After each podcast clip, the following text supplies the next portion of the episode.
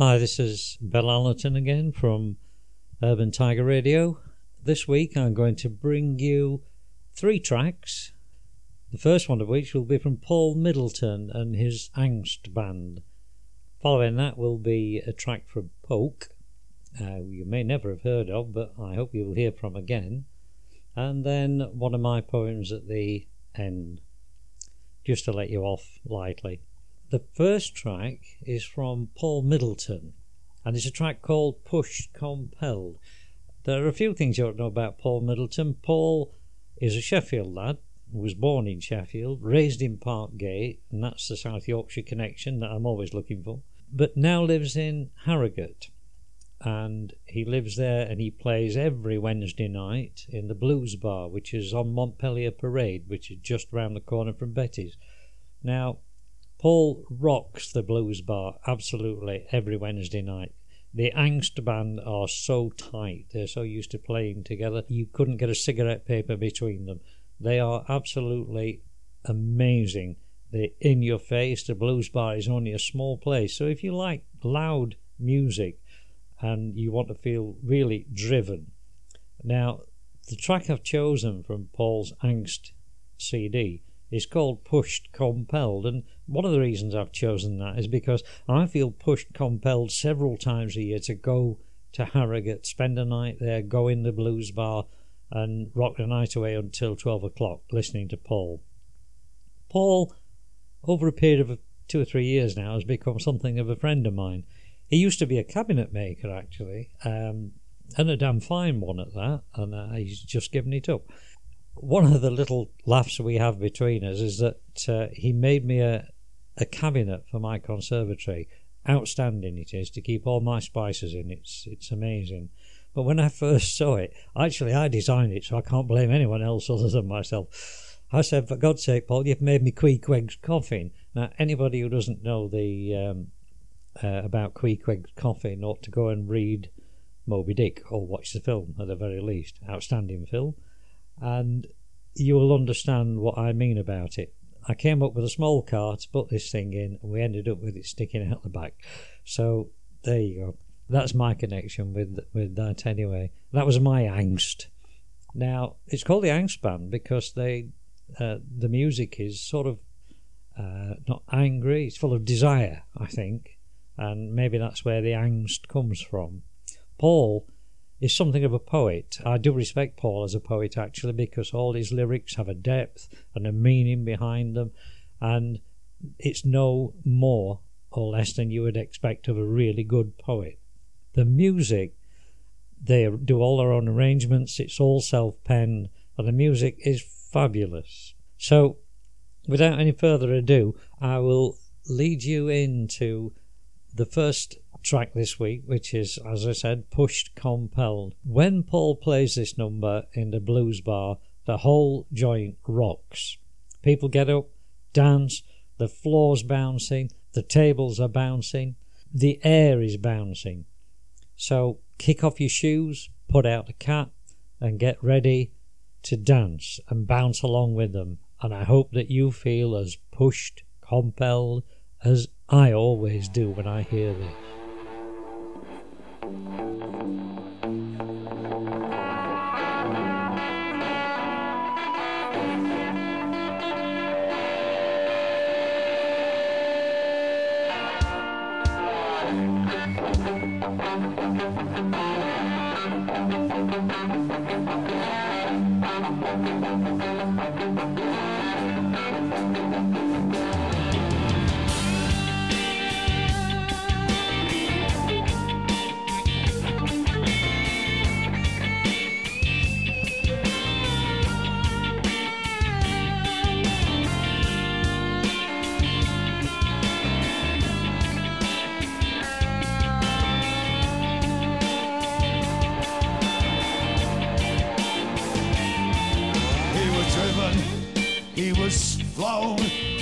he felt pushed, compelled. He was Ripley. Conscious he was aware, enlightened, informed. He was frightened, he was alone. He felt detached, remote, and how long, how long? How long must he go on? Waiting for that moment he could break this spell. He was always asking questions, interrogating.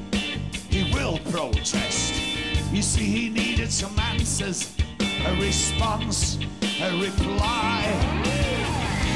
He was asking for reason, purpose, proof.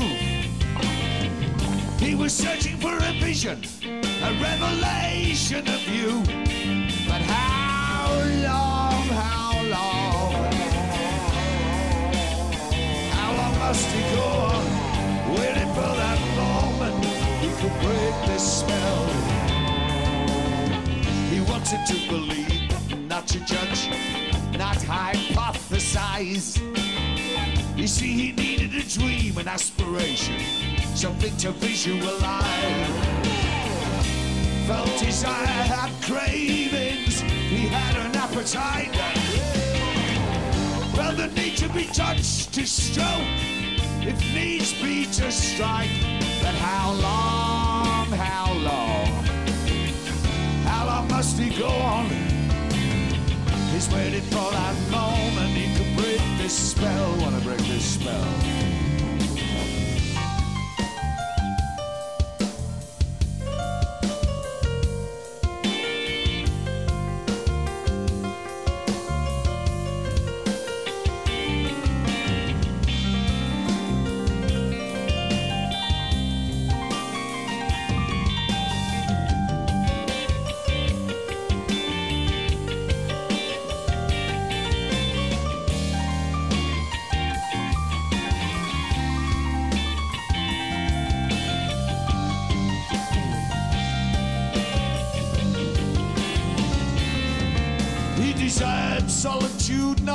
Isolation, seclusion, no.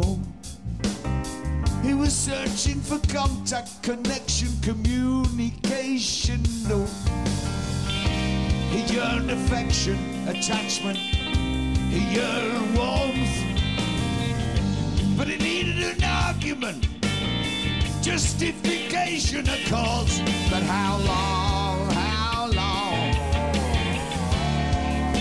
How long must he go for that moment he could break this spell. Yeah.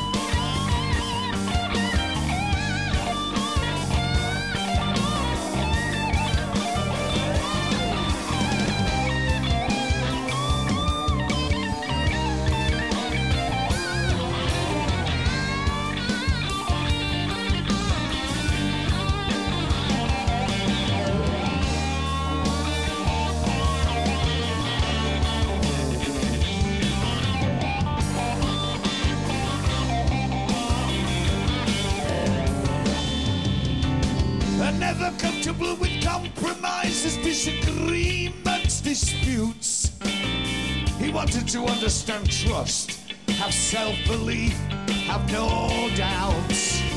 Eradicate inhumanity, all the brutal, all the cruel. Recognize his own peace, find no conflict, call a truce. But how long, how long? How long must he go on? Waiting for that moment he could break this spell.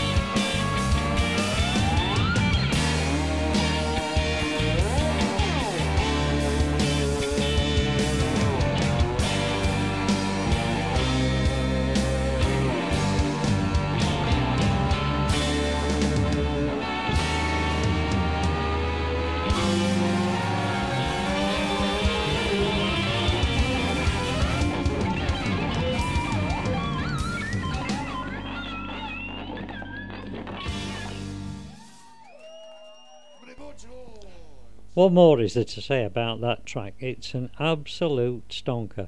Paul also writes very sensitive love songs, would you credit? And there are plenty more of Paul's songs to come later. Paul is going to give me an interview, he promises, and then we will listen to two or three of the new tracks that he and the band have just penned and are busily recording at this moment.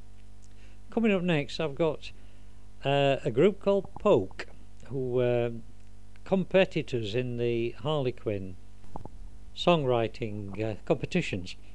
And very strong competitors they were too. They were always a delight to, to see perform and to listen. They were composed of Richard Masters, uh, who did words, music, guitar, and vocals. Words, mu- sorry, words, mouth, and percussion. Lynn Hodnett, which is quite an apt description, and uh, Bass guitar was Dylan Davies and the drummer was Stephen Long. Now, Poke were something of a one off. In fact, I gather they still are. If you recall from Andy Whitehouse's interview, Andy said that whenever you get Richard Masters and Lynn Hodnett together, it goes absolutely bonkers. And I think that's perfectly true. I'm going to bring you now a song called Bitter and Twisted from Poke. It's sort of sums up their level of performance uh, in an absolutely masterful way. I think they're brilliant. I think they are absolutely original and a one off. So here is Poke with Bitter and Twisted.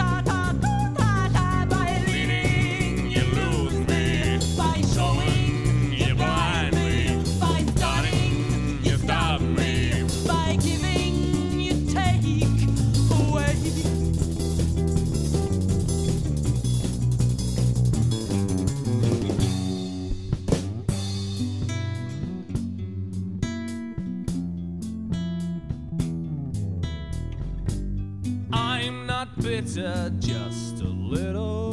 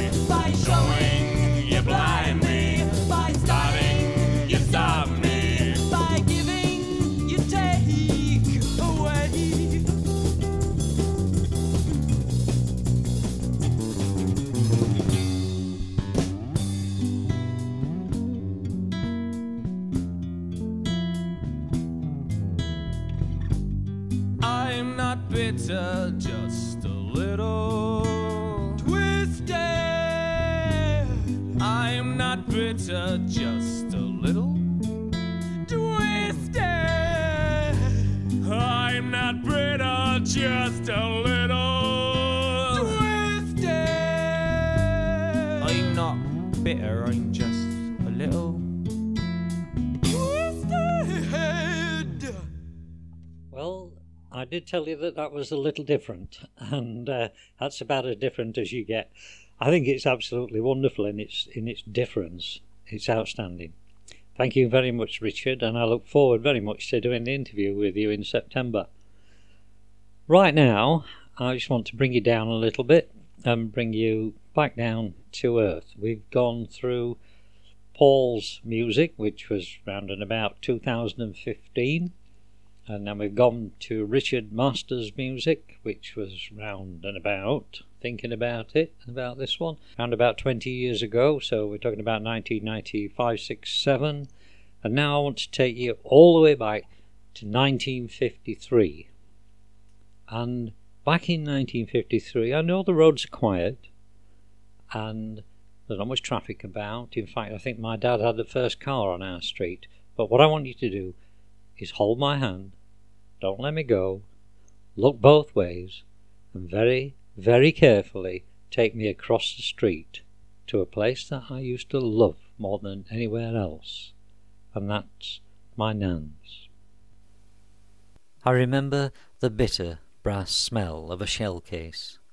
One each side of the mirror, and my fairground face in the well polished curve of the side, and how the cold touch of brass on the warmth of my skin in those tunnels of tarnish captured the boredom in idle young hands to take them on journeys of circular travels in a world filled with bobbins and brooches, needles for darning, magnets with string in a whirlpool of tangles, elastic, strange coins, and the crinkled perimeters of old rubber bands.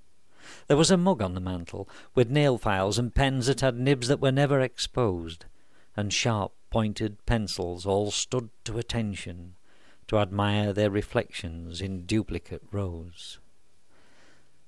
The hearth was enamel on tin plate, with a pattern of lines both straight and prosaic, inside a fender of brass wrapped around blackened wood, that penned in the bright handled scuttle and pokers and irons that gleamed in black lead on mosaic, while the door of the oven had a rose carved in metal that was polished to catch the late evening sun, and the drawer with the lion's head handle frowned at small fingers with curious tremors, and threatened to bite when he'd found out what they'd done.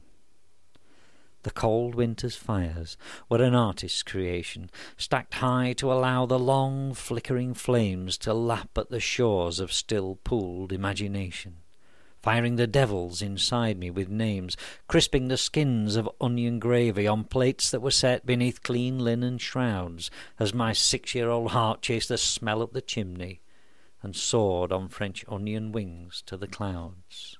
There were pinnies and stockings that wrinkled on legs made of pipe stems, dark clipping rugs on the floor, and the smell of the spring and the droning of bees that came in with the smile on Winnie Legg's face round the jar in the door. My summer was window boxes, snapdragons and ashes, dark earth and peonies, butterflies, donkey stones, and the path to the bin, lime wash in toilets with cardinal red steps, and soft summer showers that spattered the washing before we'd had a chance to bring it all in. In the cellar head, cool, were enamelled green bread bins, with letters in black on the side, milk bottles stood upright in water-filled panchions to keep from the heat of the brightness outside, morning fresh coal in galvanized buckets, dark smudges of footsteps on whitened stair treads, and the mangle that hid by the dolly and posher, and was covered with sheets that were ripped down the middle, and the ironing board cover all hanging in threads. On the wall by the sideboard was a 15 amp socket with plugs in adapters, in adapters, in adapters that suckled the radio and the lights on the stairs, and the wire that led right up to Uncle Jim's bedroom, and the bulb that burned brighter if you jumped up to knock it, and lit up the camouflaged mustard gas cape that hangs on the door but no one ever wears. The wires were curly and covered in cotton, and I mustn't touch 'em now, heaven forbid, and how a tin soldier poked in the hole would kill daft young children. But I was still always tempted to find out if it did.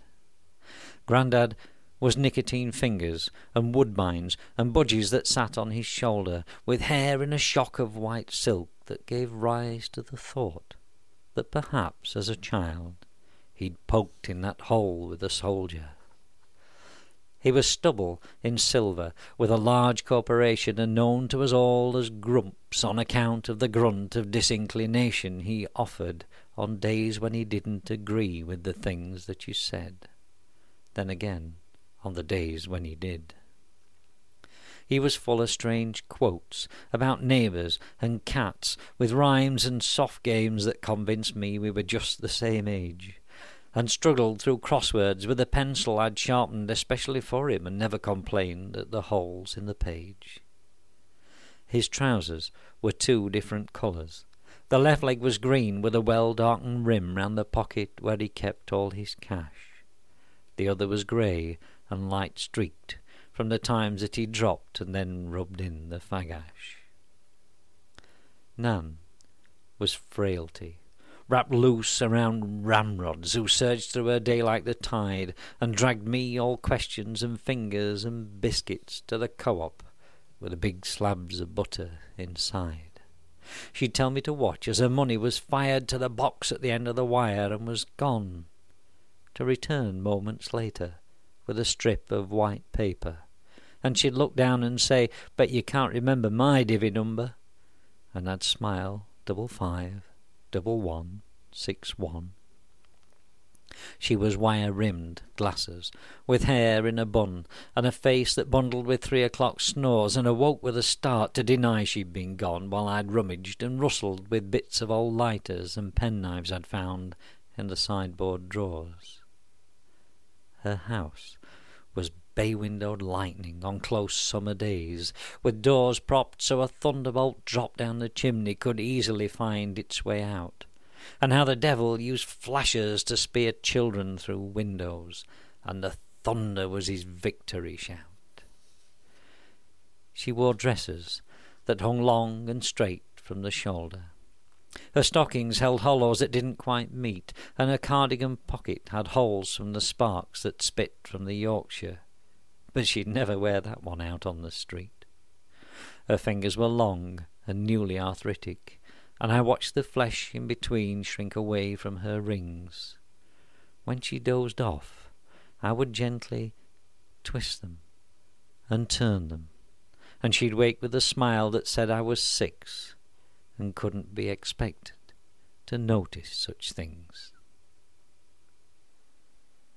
Well, I hope that's let you down gently and uh, and brought you one of my favourite memories. Don't forget, if you want to hear any more of what you hear on Urban Tiger Radio, email me at urbantigerradio at gmail.com and I will tell you where you can find other tracks by Andy Whitehouse, Paul Middleton, people you hear from the Harlequin CD, or even my own work.